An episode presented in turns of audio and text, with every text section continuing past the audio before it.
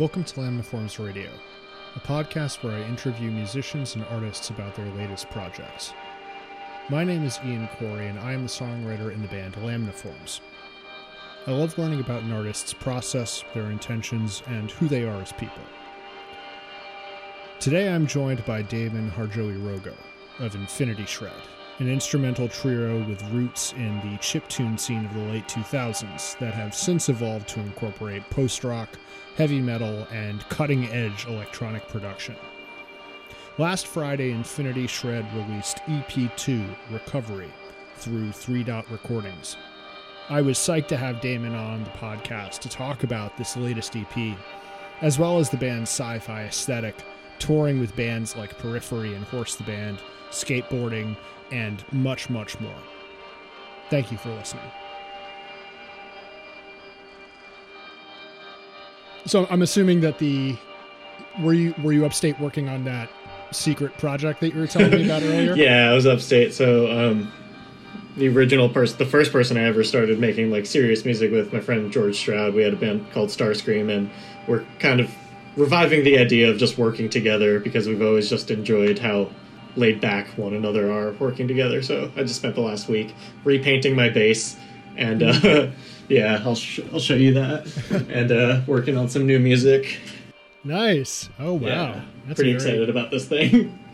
Very pretty blue color for those listening on audio. uh, so was that your first instrument? Did you start out as a bassist? Yeah, I was a bassist before anything else. Um, I had a joke band in sixth grade called Plastic Mango.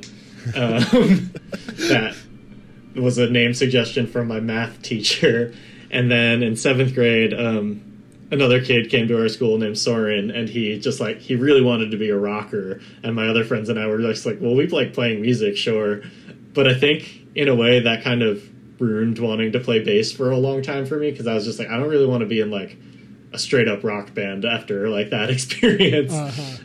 Like what kind of rock music are we talking about? Is this like the classic like seventh grade classic rock phase kind of thing? Not quite classic rock, but you know, like definitely he was just like Kurt Cobain is so cool and like I want to I want to be cool and remembered and and we just yeah, it didn't last. but I wanted to keep making music, but I, because I never really stuck with playing anything electronic music became more appealing because I was just like I have melody ideas but I have terrible like dexterity.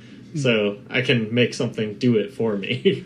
Yeah, I was going to ask, like, what is the on ramp for getting into that sort of stuff? Because I remember when we were both coming up and like playing shows in the New York scene, like, I had never seen anything like what you were doing. And I, I had no idea how you even like, how one would be inspired to do something like that. So, like, Yeah. when did you start screwing around with that? Cool. Um, so definitely, I mean, I had the pretty classic like people. The pretty classic millennial first experience of making electronic music was all of a sudden your computer had GarageBand, and I was just like, "This is great! Like I can just play on the keyboard." But then I started um, through skateboarding. I met the guys in Anamanaguchi because one of my closest friends, Dave Feldman, grew up in the same town as them. Um, he was my skate friend. Um, and I started going to their shows, and I was just like, wait, so they're doing this on like actual 8 bit hardware? Um, I started going to those shows and just like doing my research on where I could get a copy of like that software for myself, and ended up choosing LSDJ, which is a program that runs natively on the Game Boy. And the biggest appeal for that to me was just like, oh, I can like just on my lunch breaks at school and on my walk to and from school, I can just like be working on songs. Were you already like listening to other electronic music? Like, what was it just the technological side of it that was appealing to you, or were, did you have like an interest in the that sort of style to begin with? I would actually say I was borderline one of those. Kid, I wasn't a classic rock kid, but I was borderline one of those kids who was like not into electronic music because I was like, I don't understand what they're doing, all that. Like, had that annoying phase, and then I went to this one show that was um, it was Trail of Dead headlining, but the Octopus Project opened, and the Octopus Project kind of just changed my life that night just like blew my mind. I was like oh like this is what it can be this is what it's meant to be like to get into like to blend all these things i'm potentially interested in together um, and that i think just opened the doors for me just like having electronic music appreciation in general And so when did you start up Starscream then? How long was it from like the, you know, walking to and from schools, working on your Game Boy to like actually starting a band with it? It was they kind of went hand in hand. George and I just like he had his drum kit. Um, I didn't want to play bass, but he knew I had one, and but then we both really loved Lightning Bolt, so we were like, let's do something two piece, just like something making noise and drums. Mm-hmm. Um, so we bought LSDJ and Game Boys together, like at the same time, and just start like that was basically how it started. We both just wanted to mess around with that program, and we're just like, let's do a band, I guess. Mm-hmm. yeah, that was um, that was junior year of high school. Did you think of yourself as like writing electronic music or like writing rock tunes with electronic instruments because it it seemed like you guys were kind of like a dance band a bit and that, like people you know would definitely like move around a lot at your shows but it's not yeah. like capital E electronic music yeah that's either.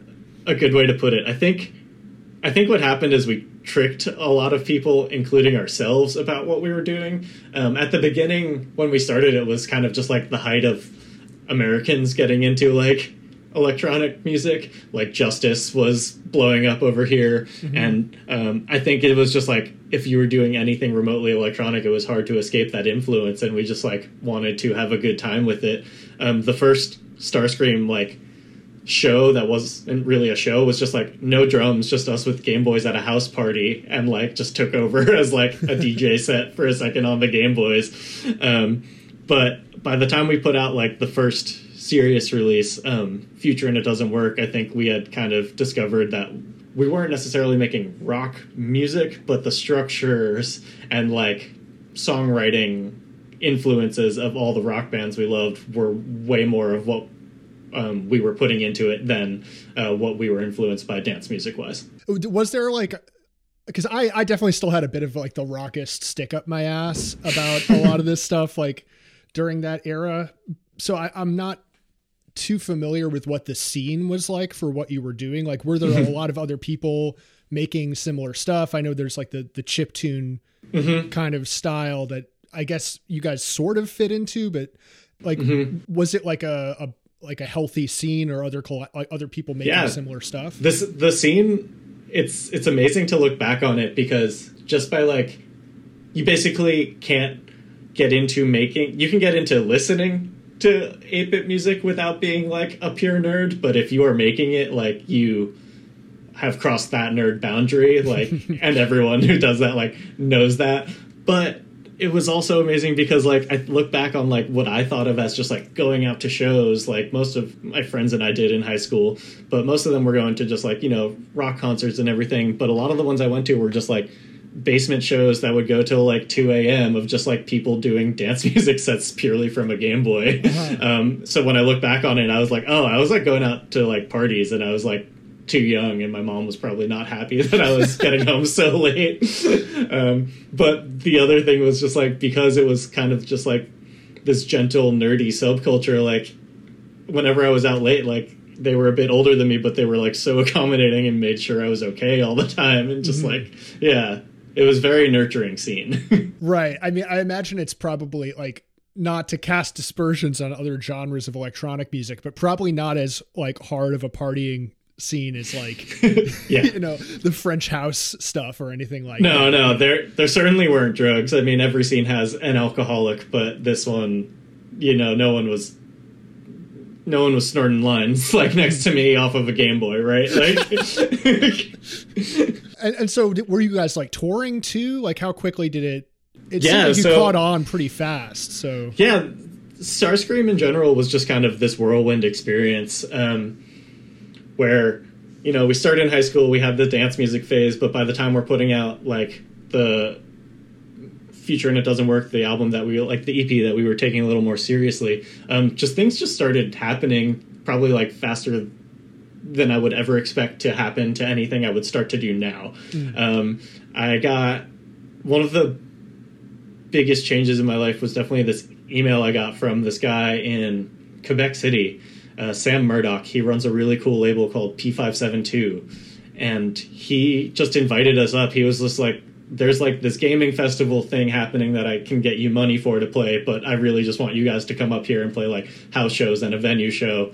So right after high school, we drove. Well, George's sister drove us up to Canada because neither of us had our licenses. Um, so we were in his parents' minivan with his sister driving us up to Canada. Um, went to go do these shows, and I just remember um, we had made these mini CDs of the first EP, and Sam looking at it and just saying like, "This looks like you asked your mom to make it," um, and just being like, "Nothing can be good if the first step." Isn't perfect, right? Like it only gets worse from there. Mm-hmm. Like you only lose more vision as it goes through more translations, you know, whether that be like from digital to print, whatever. And that's just stuck with me forever about like how whenever I'm turning something into the physical now, I always just so focused like, okay, it really needs to be what I want it to be because anything that I think is slightly off is going to just get that much worse. Right. So that was a huge moment. But right after that, um, we just like had become close friends with Anamanaguchi, and we were on about a two three week tour with them through the South, back up to the Midwest. Again, couldn't drive. Um, George and I took a Greyhound down to Vir- Richmond, Virginia, for the first show of that tour. God, I'll just never forget. There was a guy like eating a KFC bucket in the back and like sponge bathing himself in the bus, and just like kept lighting up cigarettes. And the bus driver was like, "Please stop." Oh um, God! But my friend Clay, who lived in Kentucky, like not super close, but he was just like, he was an internet friend that I made through Xanga. He was just like, we are just like, if you come and drive us on this tour, like we'll give you part of our money and then we get to just hang out for a week. So he drove to Richmond, picked us up, and just drove us the rest of the tour. Wow, that's awesome. Yeah, so that was super fun. So my first tours were all just like me not knowing how to drive and just being like, I have my Game Boy, is that fine?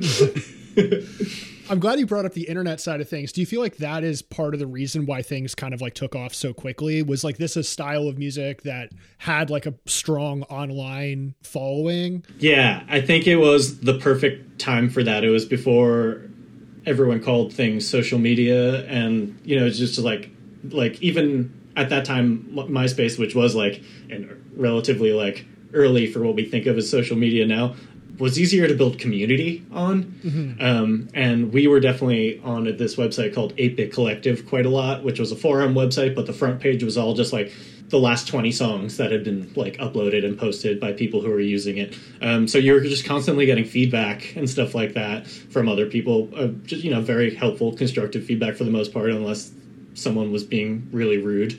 But yeah, there was just like really much easier access to building reciprocal community on the internet in mm-hmm. 2009.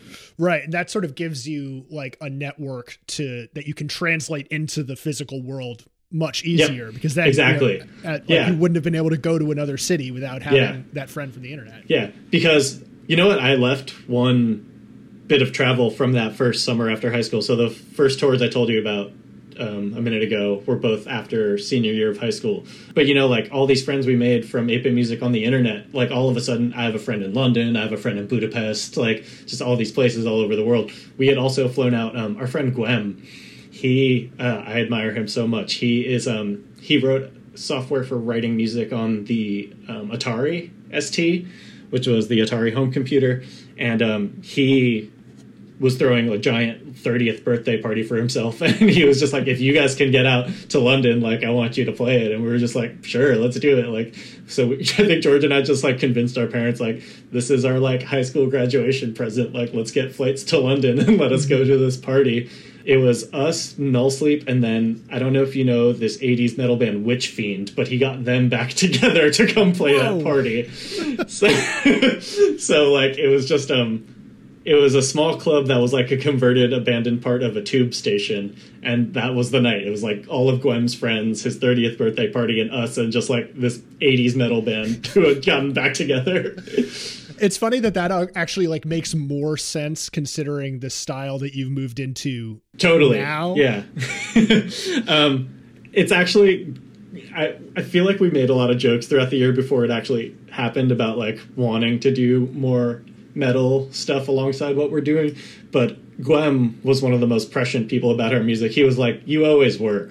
Like you just weren't leaning into those sounds." But he was like, "A lot of what you wrote that's what it wanted to sound like. But you just like, you know, there wasn't a guitar, so a lot of people didn't understand that it was being so influenced by those things. Totally. Was that like something that you were like listening to at the time? Like what what were your influences for the early and then I guess like the mid period Oh, definitely. Um, early on, I'd, so in high school, I'd say definitely like the first two Iron Maiden albums were huge for me, um, along with uh, the fucking Champs. They were Uh-huh. one of my favorite bands in high school. Wow, I And- completely forgot about that band. I feel like they've been they- like wiped off the map. Like what happened Well, to dude, them? one of one of the funniest things just about that whole time, like coming together, was the fucking Champs. When Justice put out their second album, they did a remix of one of the songs that was just like a fucking Champ style cover of uh, Civilization.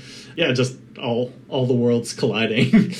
yeah, I don't know what happened to them. I don't even know if they have other bands or anything, but they were such a big influence for me. I used to wear their shirt to high school and put a piece of tape over the fuck and just write like friend on it or something so like my teachers wouldn't yell at me. Oh my god. but you were also like a like a post rock person too. Yeah, definitely. That actually takes us back to the Xanga thing I mentioned where you know in 6th grade I who was big um the Deftones self-titled third album had just come out. Third, fourth album. The That's self-titled fourth one. one. Yeah. Fourth one, yeah. That had just come out, so I was big on that. I was big on like Weezer, other stuff like that that was around at that time. And then my one friend Garrett I made, who I've actually only met in person once in North Carolina, had sent me an Explosions in the Sky song, just like over AIM chat.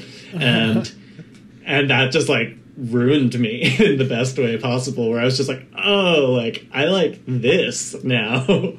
So i definitely had basically the rest of high school was just like explosions uh, rather the rest of middle school was explosions in the sky mono and uh, this band by the end of tonight a lot of them. Like all the stuff from temporary residence. I just like that was basically when i discovered how to find new music on my own other than just being like uh, given suggestions. I was just like, well, this band's on this label. All the other bands on that label must be cool too. Right. And just started like mail ordering CDs from them. So when did when did you start bringing other instruments into the setup? Like because Yeah. at some point you moved beyond just the the Game Boy and drums into something a bit more expansive. yeah. The last Starscream album basically coincided time wise with when our friend Matt Feldman, Matt FX, was the music supervisor for the MTV version of Skins. So he had brought us on to do that show. We were like the band that all the kids in the show go see in the last episode while there's all this drama unfolding. But basically, like, because we had access to such a nice studio through doing the songs we had to do for that show, um, we just wanted to go back to that same studio and we're just like, we need to just like get as much in here as possible my friend Nate, who is now in Infinity Shred with me, I won't say forced his way into playing with us, but definitely was just like, you guys should have guitar. And I was like, I never thought about it, but cool. Like, you can come do that. Um, like, definitely wasn't like us actively seeking a guitarist. It was just like Nate actually. Nate was a post rock head also, but was mainly an electronic music producer. Didn't even really play that much guitar, but was just like, this would sound good on it, so I'm gonna get better at guitar so I can do it in this band. Um, so it's kind of my fault, I guess, that he's like a guitarist now. I, but I think he enjoys it. um, so that would have been around 2010. Yeah, that's probably when we started expanding the sound. But when we got in the studio, we just tried to fit in as many other things as possible. One of my closest friends from childhood, Jackie McDermott, played piano on one of the songs. Peelander Red came and played bass on a bunch of the songs as well. It's actually kind of a trip to like listen back to that record and just be like, wow, wait, like a lot happened on here that I just like didn't remember, but it all still feels like it should be there. Uh, Was that around like shortly thereafter? I imagine that was when you guys were getting a bit more publicity to the point where the like the lawsuit and whatnot. yeah. Um, man, it was funny. We had a lot of drama for a band that started from high school and not just like dumb, like, oh, we slept with the same girl drama, like high school stuff. It was just like, because we chose the name Starscream, just like every older nerd that was involved with that name in some regard just got so mad at us while we were like gaining attention. The first was DJ Starscream from Slipknot, Right. just like tweeting at us, just like, "Yo, who are these posers? Like, who do they think they are? I'm the real Starscream." And we thought that one was going to be a problem because, like, Skrillex was his friend, or like at least his internet friend, so he was kind of like hyping him, not about that, but just like in general, was just like, "Yo, my friend Sid Wilson is on Twitter, like follow him." And we were just like, "Dude, are we gonna like lose the name because fucking Skrillex?" But then we lost it for a much worse reason, which is a rock band from Philadelphia called Starscream, who spell it with a K. They're still around. They put out an album last year called Weapons. We George and I spent a bunch of time looking them up recently because we are just like, "Are they still around?" um, but they had their lawyer send us a cease and desist, and Nate's dad is actually like in entertainment law, specifically music. So we were just like, whatever, this is going to get handled, all this. But they had the name Starscream spelled with a K trademarked. And because we were another band like in the Northeast who was also like rock ish, they were just like, you can change your name to Starscream like NYC and you would have to pay us a $300 licensing fee. And we were just like, nah. and um, I was talking to Nate about that recently, and we were like, we probably should have just done that, but we were just like, we'll just like name the band something new and start over. In ways that was frustrating, but in other ways, it also just like made a lot of tonal sense because we had actually switched the software and stuff we were using. Um, I had gotten my first like real analog synthesizer for as like a Christmas present, and I was mainly writing in a program called Milky Tracker instead of LSDJ. And Milky Tracker just has much more synthesis capability than LSDJ, but it also allowed samples. So I just had like all of a sudden when I was writing in there, I was just like, I don't know if we can ever play these songs live because like as much as like together because as much as I love the Starscream stuff, like it sounds really harsh going back to a pure 8-bit song right after this like thing that sounds much more lush. Right. Yeah, you'd have to like almost remix your older material. to make it exactly work. and a lot of people not as much anymore but definitely like used to be like you should do like a new version of like x or y starscream song for the infinity shred set and i was just like no i really like just like having only fond memories of that as a thing instead of like ruining it for myself going forward um because yeah because i still love it Right. Well, one of the tracks, like Earth, was originally a Starscream yeah song, wasn't it? that made it yeah that was a starscream song that made it into a few lives maybe only one live set for one of the 8-bit music festivals. I think it was blip festival 2008 we had opened with that. But yeah that one one day i think we were just clara had come over to my place to this room we're in now and we were just like she was working on her computer and i was just like I guess I'm gonna try to rewrite this one now because I've always liked it and felt like it needed to see like a proper like composition. Going back to that, like sort of the the changeover to Infinity Shred, I feel like there was also like a more of a solidification of like the visual aesthetics and Mm-hmm. like what could be cynically referred to as like the brand of the band. Yeah. That I. I it, it's always been like pretty consistently like sci-fi themed, Mm-hmm. and there's like the skateboarding aspect too. I, I'm assuming you're pretty hands-on when it comes to that stuff. So like, Definitely. Yeah, What's- actually, I would love to talk about our friend Asif Siddiqui. So he has done basically all of our cover art except for Forever a Fast Life since um, the Starscream days. Um, and even with Forever a Fast Life, he was like bas- essentially like a shadow director on it, like telling us what we should do for the photographs. But he didn't really have the time to do his painting or drawing art, so we went photographic style for the whole thing. But yeah, I don't really. I actually have this one experience which can kind of explain why all of those things came together into one aesthetic and have always just kind of been consistently there. I was at dinner at my friend Jason Sherman's house. I was there with his brother Eric, who has now passed away, but his dad, their dad Mark, I was telling him about how I like have the Game Boy band. You know, this was around the skins time, and he was just like, people pay to go see that.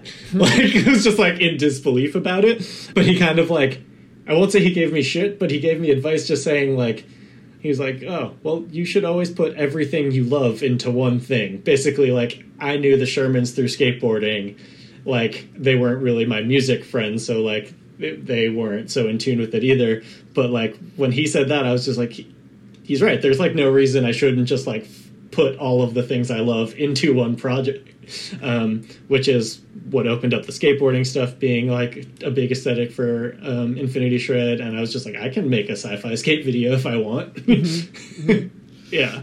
I mean, I feel like there's also a pretty big crossover of like at least I'm not a skater, but from the outside looking in, I know that a lot of my friends that were into skating like found out about bands through skate videos and stuff mm-hmm. like that. So like there is a yeah. crossover between music and skate culture. Oh yeah. Yeah. I I think I was one of the outsiders on that front though where like and I think I found this a bit with um certain instrument stuff too where um I love skateboarding, like I love playing music, but I didn't really always find excitement in watching others do it. Mm. And like with music, that's not talking about live shows, etc. That's talking about like I wasn't so interested in like learning how someone played something or like with skateboarding, seeing how someone did some trick. I was always just interested in like what I wanted to do with it. Right. Yeah. Um, so I kind of missed out hearing a lot of that music because I didn't really seek out skate videos as much, but I loved making them and I would seek out music that like to suggest for us to edit our videos to. Right, right. Yeah.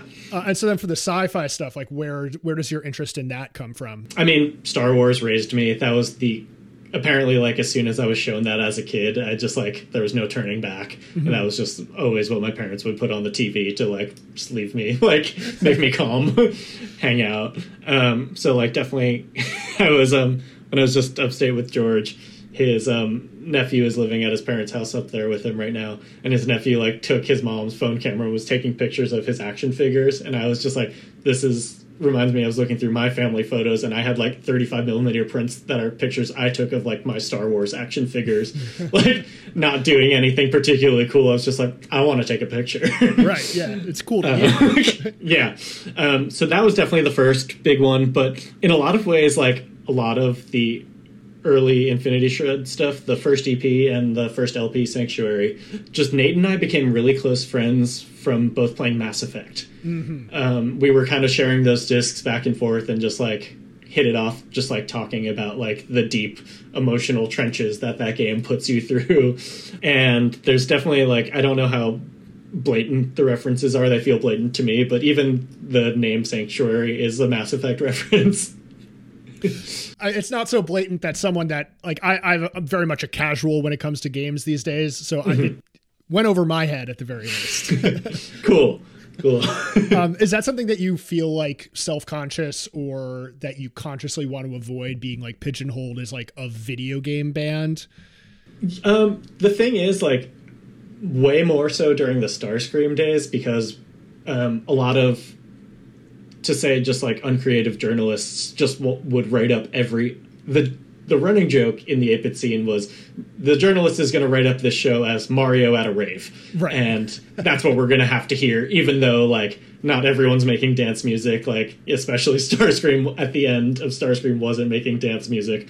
Um, we just knew we were going to have to hear that, so we were self conscious about it. Then, like people would ask, like, "Oh, what what are your favorite Game Boy games?" We'd be like we don't do that. We just use it for music, you know. like we mm-hmm. probably we got a little annoying about it, probably. But the truth is, like I always love video games. Their soundtracks were always very inspirational for me. I'm happy to lean into that now. I actually think one of the things I'm going to do for the new Infinity Shred EP is try to do a speed run of Dead Cells before the EP time runs out. just like play the whole EP and just try to do that. So I'm happy to lean into it. And Nate and I work really well together doing soundtrack stuff, and like we would love to get into doing games games eventually. Yeah, I mean, because you dropped like that visualizer slash like interactive side of the for the new EP.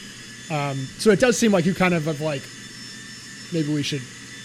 Yeah, sorry. That's a. Uh, I built a bunch of nerd shit into my room since we've moved back in here, and uh, my shades are on a motor to go down after a sunset. I see. Wow. Uh, so you, you're a pretty like techie resourceful guy then is that something that's like part of it generally part of your life? um, I would say above average, but by no means like actually smart about anything. Uh-huh. I would uh-huh. say my techie side leans more into something that I've always generally felt good about, which is that I've just stayed friends with a lot of people, like regardless of how big of a relationship we've had in the past and like i've always been able to find the right person for a project mm-hmm. when i have an idea and I think not burn those bridges after the project is complete. Uh, does yeah. that also apply then to the the visualizer that we were just mentioning? Yeah, so I was actually a bit hands off on that one, but um, definitely had input for the aesthetic. De- definitely Nate spearheaded taking that one on, but that was um, this guy Ghost Dad. His name's Ryan. Um, he had done a similar thing for a few other bands, and we were like, "That's really cool." And he was really excited about doing it for us. Um, definitely, we were all leaning into the idea of wanting it, it wanting to actually referring back to 8-bit music. The aesthetic, um, the 8-bit scene came out of um, the demo scene which was a bunch of people just basically pushing old computers like to see how impressive of graphics and sounds they could make from those old machines. So we wanted to lean into like the demo scene aesthetic for um, the visualizer, which is often just kind of like blurry endless landscapes that just like make you feel like you're traveling forever. mm-hmm, mm-hmm. Yeah. Let's scroll back a bit through the timeline and catch up with the the new EP. Yeah. Um, so after Sanctuary, is that when Clara came on board? Let's see, Sanctuary. Yeah. So George, after maybe a year after a year or two after we put out Sanctuary, um, decided to move to Berlin. Um, he wanted to go to music school out there. Went well. He's become an amazing producer since then. But we were still getting offers for shows and stuff, and it was hard for me to imagine working with someone new because I had to that point only worked with George basically. Mm-hmm. Like Nate was an addition to that, but I had never worked with just Nate before then. Like we always had George there.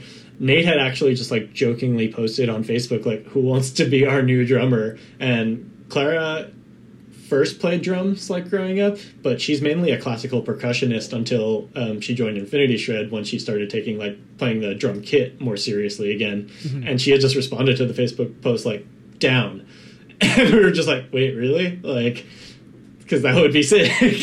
um, so it just took off from there. Actually, it was like looking back, one of my like Facebook memories for like a few days ago was the first show she played with us. yeah, um, and I think that was 2015. And so, as like after George left, did you change like the writing process at all? Was it st- uh, like?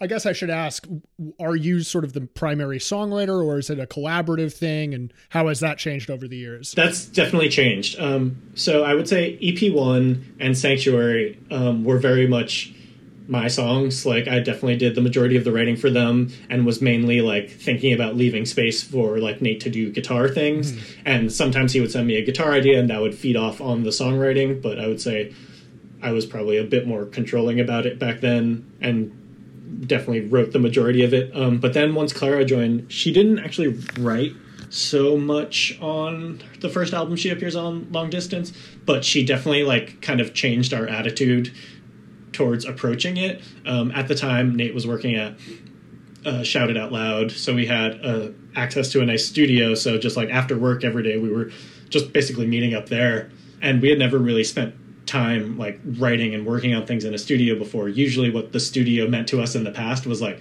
okay, we don't have that much money, so we're gonna record eight songs in one day and get this done, so that we don't have to pay for a second studio day. Um, but having just like that leisurely time to spend there definitely just changed how we approached the songwriting. Nate definitely got more involved in it. A few of those songs on that album, um, including Motive, were just straight up started by him we were using this platform Splice a lot to send our Ableton files back and forth to one another.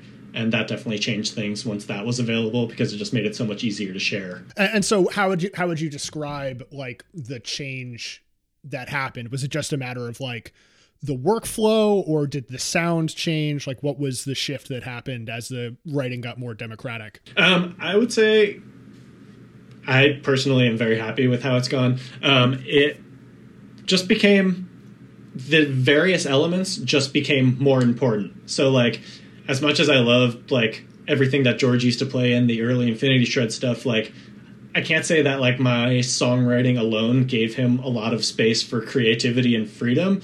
Whereas once everyone was putting in their own parts, it just kind of felt like everything was more purposeful instead of just there to fill it out. Mm-hmm. Yeah, like the, the rhythms I feel like got a lot more complex, a lot more of the yeah. sort of like pseudo djent kind of stuff. Yeah, we we definitely became a more like yeah, maybe was definitely borders on like the djent, the new single, mm-hmm. but um we definitely just with the addition of Clara became much more interested in like more challenging rhythms that just like didn't necessarily uh, jive with George's playing style back then.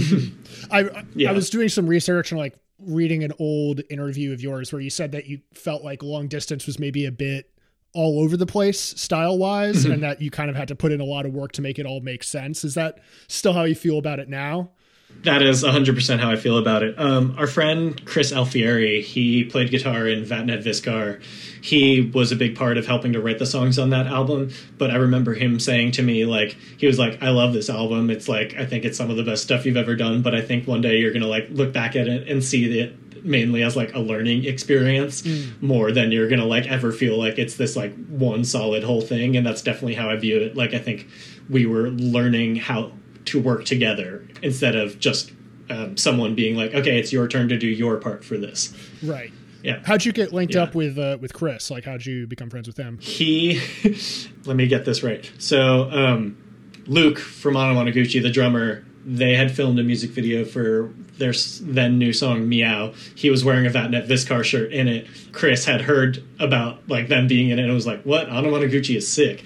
Um, so he came out to our show together with Anamanaguchi and Infinity Shred in Boston, and then like he heard Infinity Shred and was just like, I, just the next day, like I had passed my number to him through Twitter DMs, and we were just like texting nonstop. Uh-huh. Just like he's just like, "You guys are so sick." I was like, "Dude, I've been listening to so much Vattnet. Like, I can't believe you were there." Um, him and I just hit it off pretty quickly. So when we were doing long distance, brought him up to New York for a few days. Um, I was at my living at my mom's place, and um, I went to go stay with my girlfriend because I was just like, I don't really want to sleep on the couch, but like you guys will be fine. Like you can stay in the room if you don't feel comfortable. Um, and then the next day, like I get home, my mom was like, Chris is great. We stayed up till like 3 a.m. watching The West Wing and just like talking politics stuff. um, so I just love that. Like I left this like tattooed like metalhead stranger in my house with my like mom who knows nothing about that. And she was like, "Yeah, we got along. We watched The West Wing." That's so funny. yeah, I mean, yeah. like you and Vattnet, I feel like do have some uh, stylistic interests in common. Like they they were like during their black metal phase, still very interested in like space exploration and yeah, sci-fi I, aesthetics. Mm-hmm. That definitely came across in the last album they did as Vattnet Viskar, I think Settler, where like they have the like astronaut on the cover mm-hmm. and all that. But even just from like the lyrics and the song titles, you can tell we were coming from similar places. But yeah, I was just like, I think Chris was a really positive influence on Nate guitar wise because, like, you know, early the first two Infinity Shred things, Nate never had to play anything super technically complicated on guitar. Um, but then, like, when we started hanging out with um, the Vattnet guys more and all that, like, I think it inspired him a bit more to like write things that were more technically challenging and interesting for him to include. Mm-hmm. Yeah. Uh, shortly thereafter, that's when the periphery guys find out about you and take you on tour, right? Yeah, that was a funny set of circumstances. So um, that must have been 2016, end of 2016. We got the periphery tour offer. So long distance had just come out, but they had found out about us from Sanctuary. The way Jake from Periphery told me that he found out about our music was that he was just like taking a shower on tour, had his like Spotify Discover whatever thing running, and then heard um, Mapper come on and just like got out of the shower. He was like, "This is sick. What is this?" like just got out of the shower naked to check his phone once we had put out the actual vinyl and started shipping it for long distance, then like all of a sudden Misha from Periphery had like posted that he bought it, and I was just like, "What's going on?" Like I had just learned who they were a few months ago because I had finished playing the new Deus, the then new Deus Ex game, Mankind Divided, uh-huh. and Misha did the end credits song, and I was just like, "What is this like sci-fi djent like end credits theme that's going on? This is sick." Um, and looked it up and then looked up Periphery. I was like, oh, this is cool. And then just to like rent, like unrelatedly be hit up by them three months later was just like, I feel like I just like summoned this somehow. right. Yeah. It's like what I don't, I can never remember the name of the, uh, like it's when something comes into your life and you suddenly just see it everywhere you know like you read about something yeah. in a book and then suddenly like you can't not see it in like the rest of your mm-hmm. life yeah um, i think that's kind of what we felt like in general about metal with Infinity Shred though, because um, one of our favorite shows we played with um, George still in the lineup was 2014 or 15 when Horse the Band were coming through New York and had just asked us to hop on. And I was just like, that's crazy. They're asking us. Like, I've been a big fan of them for a long time. Yeah. And then the Periphery tour offer in 2016 followed shortly by another like tour offer by Horse the Band. So we were just like, I guess we're like a metal band now. like that seems to be the people who are inviting us to play. Um, so, so we definitely like, I won't say we like we're like we have to lean into this but we were just like okay like we can like let that part loose now mm-hmm. uh, do you still do you have you found that like the people that came into the band prior to the metal stuff have sort of stuck with you do you feel like there's a dividing line at all yeah no i don't think there's really a dividing line i do think a handful of people who liked us because of 8-bit music weren't the biggest fans of long distance for whatever reason but i feel like what's actually surprised me the most is a lot of the people who found us because of like being on those metal tours or because of our like heavier songs that got playlisted and stuff like that actually vibe a lot with some of the softer but more rhythmically technical stuff mm. which i wouldn't have expected because um, when we were going on the tour with periphery was periphery norma jean and the contortionist and we were just like well i guess we need to like play our heavier ones or we're just gonna like seem like these fucking losers at the beginning of the bill and like and that felt especially true after the first night in Pennsylvania, where like right after our set, someone just yelled, "Bring on Norma Jean!" And we were just like, "Oh my god, we're gonna get our asses kicked on this tour." um, luckily, that trend didn't continue, and the shows got better and better. Um, yeah, but I, we just found that like after that tour that um especially the one song I mentioned earlier that Nate wrote, Motive, which is like probably one of our like generally softer, chiller songs, but does have like really cool, interesting like hip hop percussion stuff that Nate wrote, was one that a lot of those people latched onto. And I think like subconsciously a lot of the electronic music that people who are mainly into like djenty rhythmic like metal stuff like is actually kind of like technical program percussion mm. electronic music yeah there's kind of this interesting thing that happened like right around that same time of like synthwave blowing up and like metalheads fucking love that stuff yeah and like which yeah i was all on board for that mm-hmm. like the synthwave music like not necessarily my favorite, but I was just like I love that this is all these metal guys who like don't have bands anymore, just like being like, well, I guess I'm gonna do this now. Right, and like it's the same underlying chord progression as a lot of metal stuff. It's not like uh, you know, it's the Edge of Seventeen chord progression, the dun dun dun sort of uh six seven one which is like all over those old Iron Maiden records too. So mm-hmm. it's like, oh, this makes a ton of sense that like metalheads yeah. would just like gravitate in the world yeah. of electronic music to that sort of stuff. Mm-hmm. Um, to to mark on the synthwave thing, I will say that there has kind of always been some coinciding thing that like we aren't by any means like stylistically against, but I think we always was there was always something happening electronic music wise in parallel with what we were doing that uh, was the only point of reference that a lot of people had yes. for our music that would often make them confused, um, especially the end of Starscream when like Skrillex style EDM was blowing up and people were just like, they're electronic, but like, I'm not having fun. right. Yeah. You guys kind of yeah. do exist outside of a lot of trends, but are close enough to like you're right like people have these points of reference that get mm-hmm. some of the right idea but don't actually describe yeah. what you're doing at all yeah we played um at hampshire's hampshire halloween party one year for starscream which is just like their big thing like m83 was supposed to play it that year um, but when we got there we realized like we had been booked for like the electronic music tent and not like the rock band tent that a lot of like our friends bands had actually been booked to play mm. and this girl came up to us during the set just like with her ipod in my face just like put this on and i was just like and like i didn't understand what was happening until like a few hours after i was like oh no one knew what we were doing like no one understands we were like a band and not just like a dj electronic thing that had a drummer right. tonight yeah, like, yeah. yeah. I'm pretty sure it was a Sean Paul song on her iPod.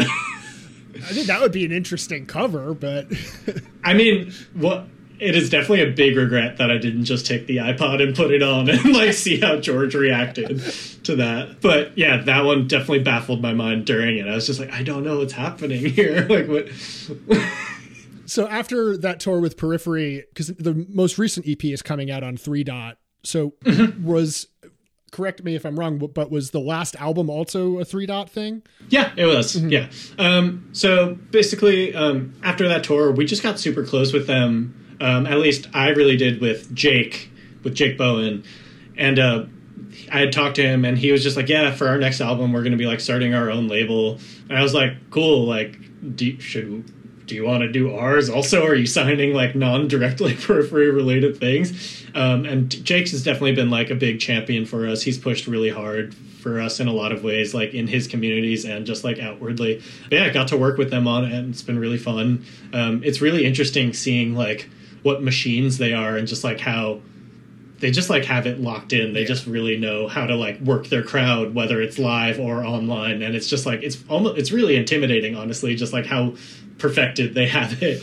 Um, yeah, I've always been blown away by like all of the like side businesses that like had, they've had that expand out of periphery, like all of the like digital instruments and lessons and all the mm-hmm. sort of shit that they've. Yeah, yeah, and they just like live and breathe it. Like I could like I think a lot of people have tried to emulate it and it's disingenuous, but they like truly just live and breathe it. Like they most of them just can't go a day without doing some kind of productive music thing. Is that like something that have you tried to like pick up elements of what they do and apply it to Infinity Shred at all? I would say less so pick up like elements of it directly, but it's definitely like been inspiring as far as just like work ethic. Mm-hmm. Like they kind of proved to me like what the amount of effort it really takes to even be a band like you know like to me they are huge but like in the world periphery is not like the world's biggest band right um, but they proved to me like how much effort it takes to be a band even their size and sustain that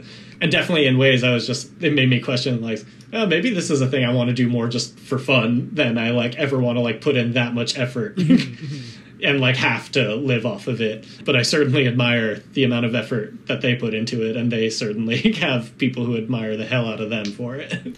Uh, so I, am I'm, I'm noticing this other change that kind of happens around Forever a Fast Life. You you mentioned that it like is the switch to photography for the cover and it seems like the aesthetics from there and onto the new EP as well are kind of moving into this like warmer more mm-hmm. naturalistic mm-hmm. aesthetic. What's your what's your approach and reasoning behind that? Like why you, why do you see yourself moving that way? I can't say there's any one thing that did it, but I think that might just be something it might just be more of what like the current lineup of Infinity Shred more had in common mm-hmm. versus when the earlier albums where I was kind of just like driving the aesthetic, like George and Nate didn't really have input on the art. I was just talking to Asif. But Forever a Fast Life was probably the first one where everyone was involved in every single step of the process.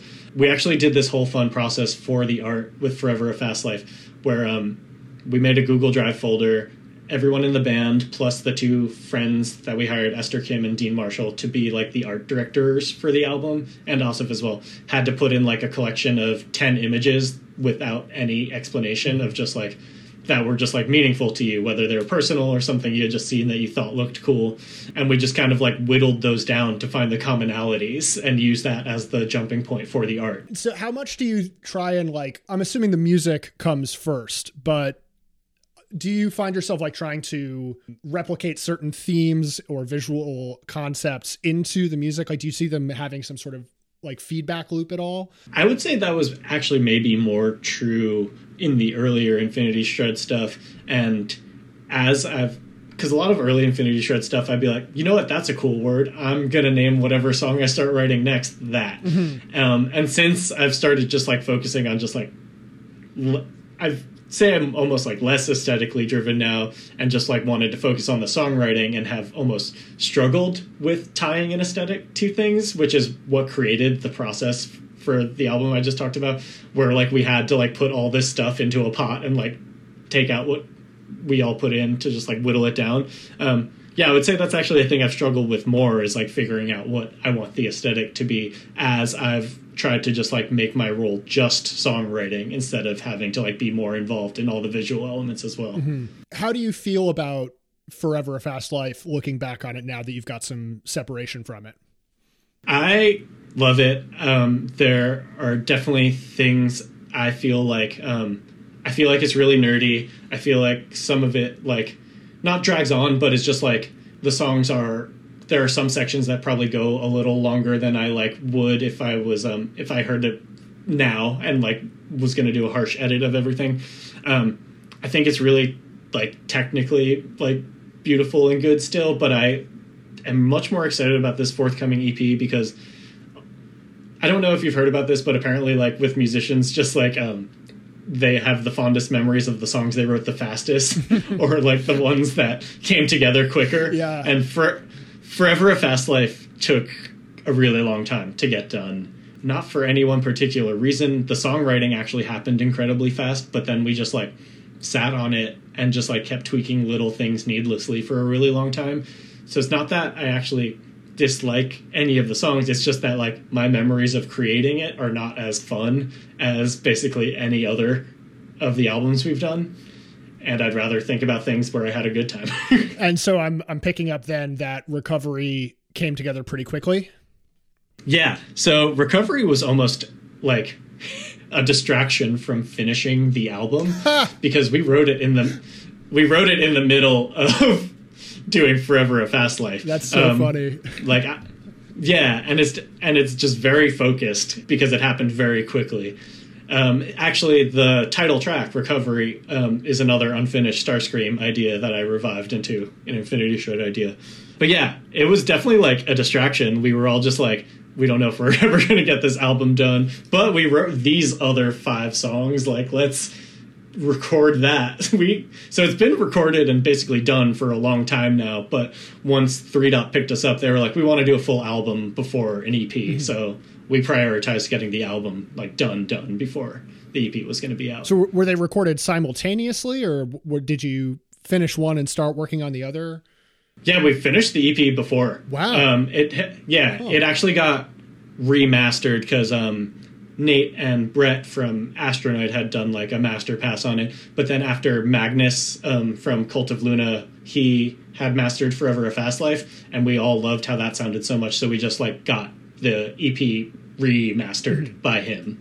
Yeah, because I was gonna say like the the clarity of like the kicks and like guitars on recovery feel like they hit way harder than on yeah. forever like it's like a much like thicker record when it's thick but it's also much airier when it is airy yeah it was also just our ideal of recording experience versus like you know forever fast life was many days in luckily we had that studio access through nate's work but for recovery, we just went up to Nate's parents' house near the Hudson Valley and um, just like cleared out the living room. Like this was while his parents were away on a vacation. Um, set up the drum kit and just like Brett from Astronoid came and just like with his mobile recording rig, and we just like over a weekend just recorded in this like really beautiful home with like a nice view outside while it was snowing.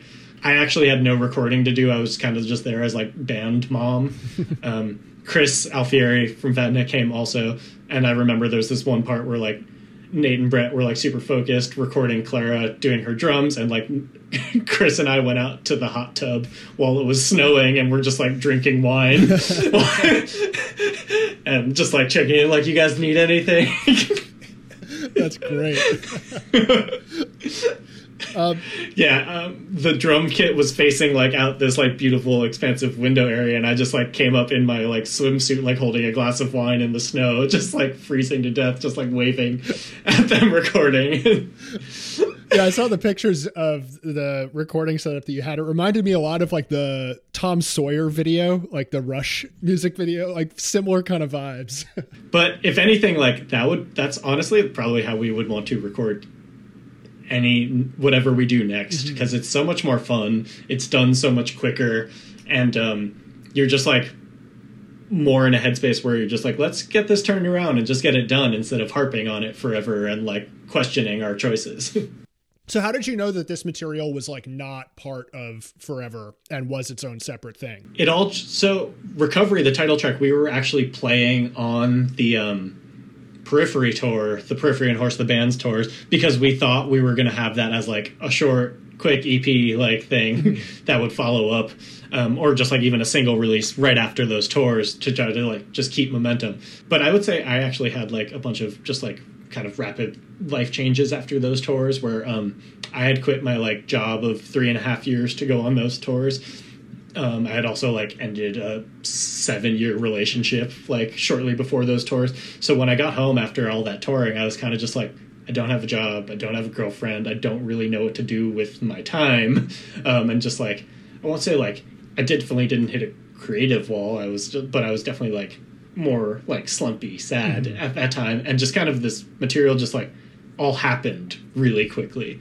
Um, so the first two songs on the album, the monitor, which is put into like two parts, like that all just happened all at once. Um, and right away, like when I was finishing it, I was just like, oh, I hear the chords like from Recovery, that other song we had, just like can come out of this beautifully. Mm-hmm. Um, was the first single we put out was actually just like this weird arpeggio that just like Clara had written, um, and Nate and I kind of just like ran with it. We didn't know if it was actually like what she envisioned for the song, but we were like, sorry, we wrote like a whole song in two days over your arpeggio. um, yeah, so it all, and then um, is the like transition, yeah, is the transitional track just kind of was more of was kind of like a self illusory thing to like the transitions that we did on both Forever Fast Life and Long Distance. Mm-hmm. yeah, so that was kind of the only one that didn't come out of just like pure emotion. That one was kind of just like a technical thing we wanted to throw in to like just give some like breathing room to the EP. And it like sets yeah. up a lot of the melodic themes that come in and was too. exactly yeah. yeah. Um, what was funny about that is was was goes like four four five four four four four four. It repeats that the whole time, but is like is the same melodies but to just four four the whole time. Mm-hmm. Um, and it's like I was just like, I wonder if people are going to notice that it's like slightly different when it goes into the other song. But I feel like it ended up being just like so smooth that you like don't actually notice the weird timing thing until you're trying to like be technical about was right like I, you can when i first listened to was i was like oh there's definitely something slightly off kilter here but it the fact that like the percussion doesn't kick in until deeper into the track will kind of like let you not notice the question yourself. Yeah. yeah. You're, you know, I was looking over the press release and description of the EP, and there's this kind of like mm-hmm. theme of like overcoming self hatred and learning yeah. to accept yourself. How do you? How do how do you um, tell that story in music? Like, how do you take an idea like that and explain it through instrumental music? huh. I've always I know. I mean, I will straight up say like a lot of the my songs that I've written in the past, like you know, don't really have a meaning. I was mm-hmm. just like they happened, and I didn't try to imbue anything into them. But I think, especially with um, instrumental music, what you're writing is so much more a reflection of what you are currently going through than a lot of other music with lyrics, where like you know you might be like normally like a kind of like upbeat punkish band and like if you're really sad all of a sudden you're you might question like oh is anyone going to care if i like have sad lyrics all of a sudden? Like you might like feel like you can't do that. But with instrumental music it's kind of just like this is what i wrote because i felt like this. And now it exists what were the things that happened around that time though? Um, started using tinder. So was just you know had had the great experience of getting to question myself on that front. My sister was being a really good positive influence by forcing me to go to soul cycle with her. Mm-hmm. Mm-hmm. Um, and i remember during the first 10 minutes just being like this sucks. Like i kind of hate it. Um, but then just like in 10, 10 minutes into the first class just being like like my spirits are like so broken by this that I have no choice but to love it and like just embrace everything that is happening in this room and like go along with all the women going woo like to the instructor. I have the added benefit of that I do love like corny big room trance music and like from my office job at Adafruit had started listening to a lot of like trance podcasts, just like radio show things. Um, and I was just like, yeah, I like this music. Fuck it. Like, I'm going to let go. I'm going to enjoy this. And it was definitely like, it was definitely a helpful experience at the time, but like that was actually part of what inspired the press release where I was just like, there's a lot of like this weird false positivity in there. And like, in those kinds of classes that like definitely helps you through momentary things, but I think is like kind of hollow and may not be like super helpful long term unless you find your own ways to actually deal with those Right, things. right. And I feel like that's what I ultimately like took like found through working on this EP. Like was I had that like hollow bit of positivity to like jumpstart it and then like was able to find what I needed Mm-hmm. after that. Yeah, it's it's arriving, I think, at a time that like obviously you could never have intended to release a record called Recovery in the middle of a pandemic. But yeah. I, I imagine you've been getting a lot of questions about that. We haven't actually gotten that many questions about it, but the original title for it was Disaster.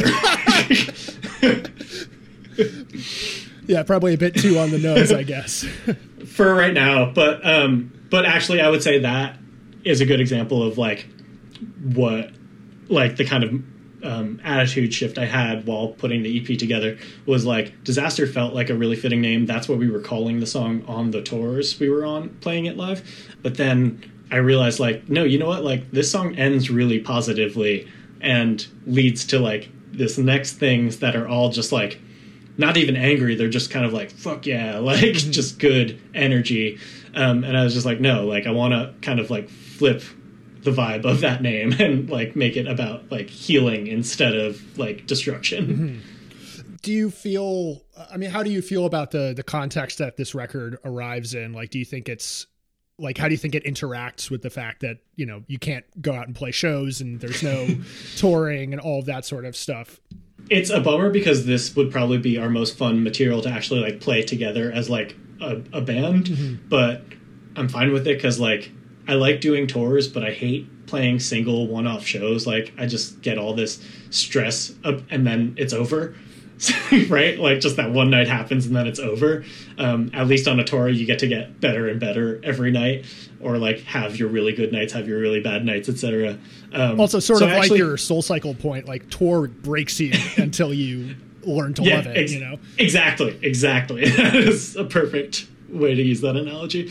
Um, what was I going to say? I'm I'm not a homebody, but I definitely like being invested in my home as a thing, and I hope that's a thing that a lot of other people have come to learn in this last year. And I think we definitely like leaned into that for the art Yes. and aesthetic for it.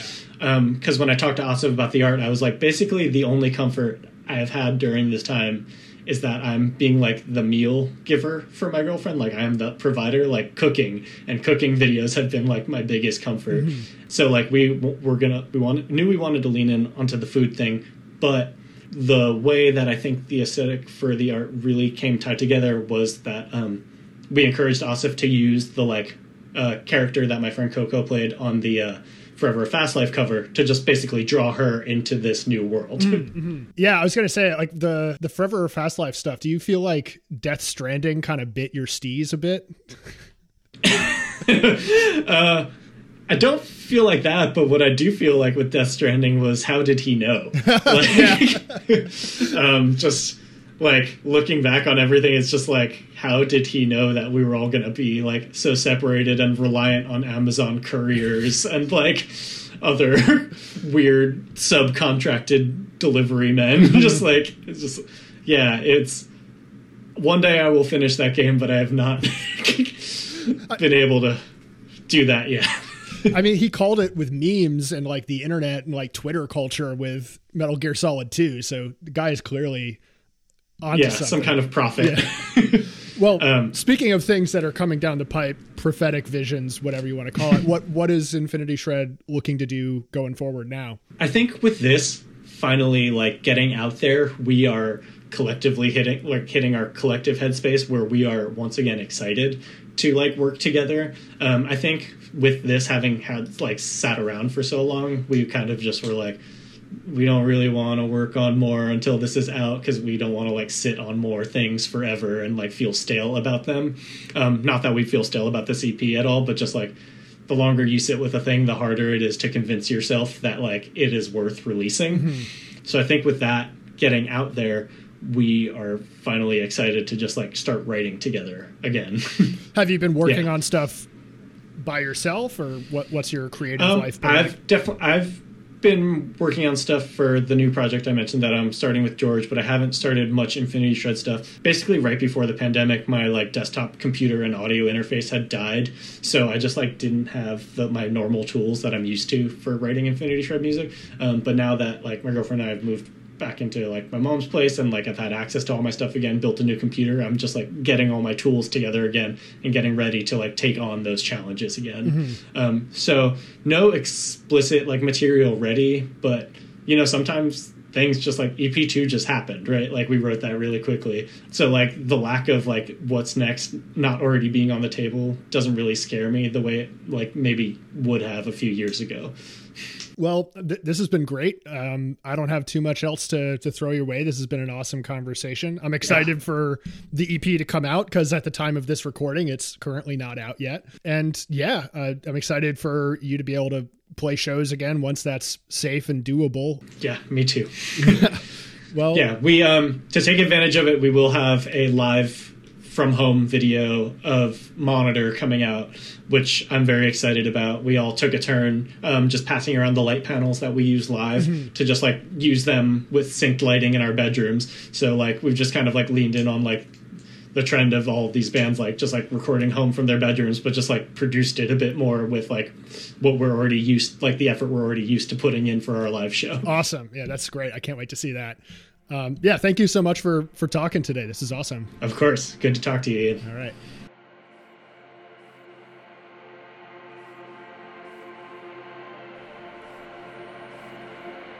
Thank you again for listening, and thank you, Damon, for joining me. You can find Infinity Shred's music on Bandcamp at infinityshred.bandcamp.com. If you like this episode, please leave a positive rating and review, or tell a friend about it. Also, if you've made it this far, I'd like to tell you about an album of my own called You Can't Do This Alone, available for pre order at lambdaforms.bandcamp.com. I'll have more to say about this album soon. Until next time.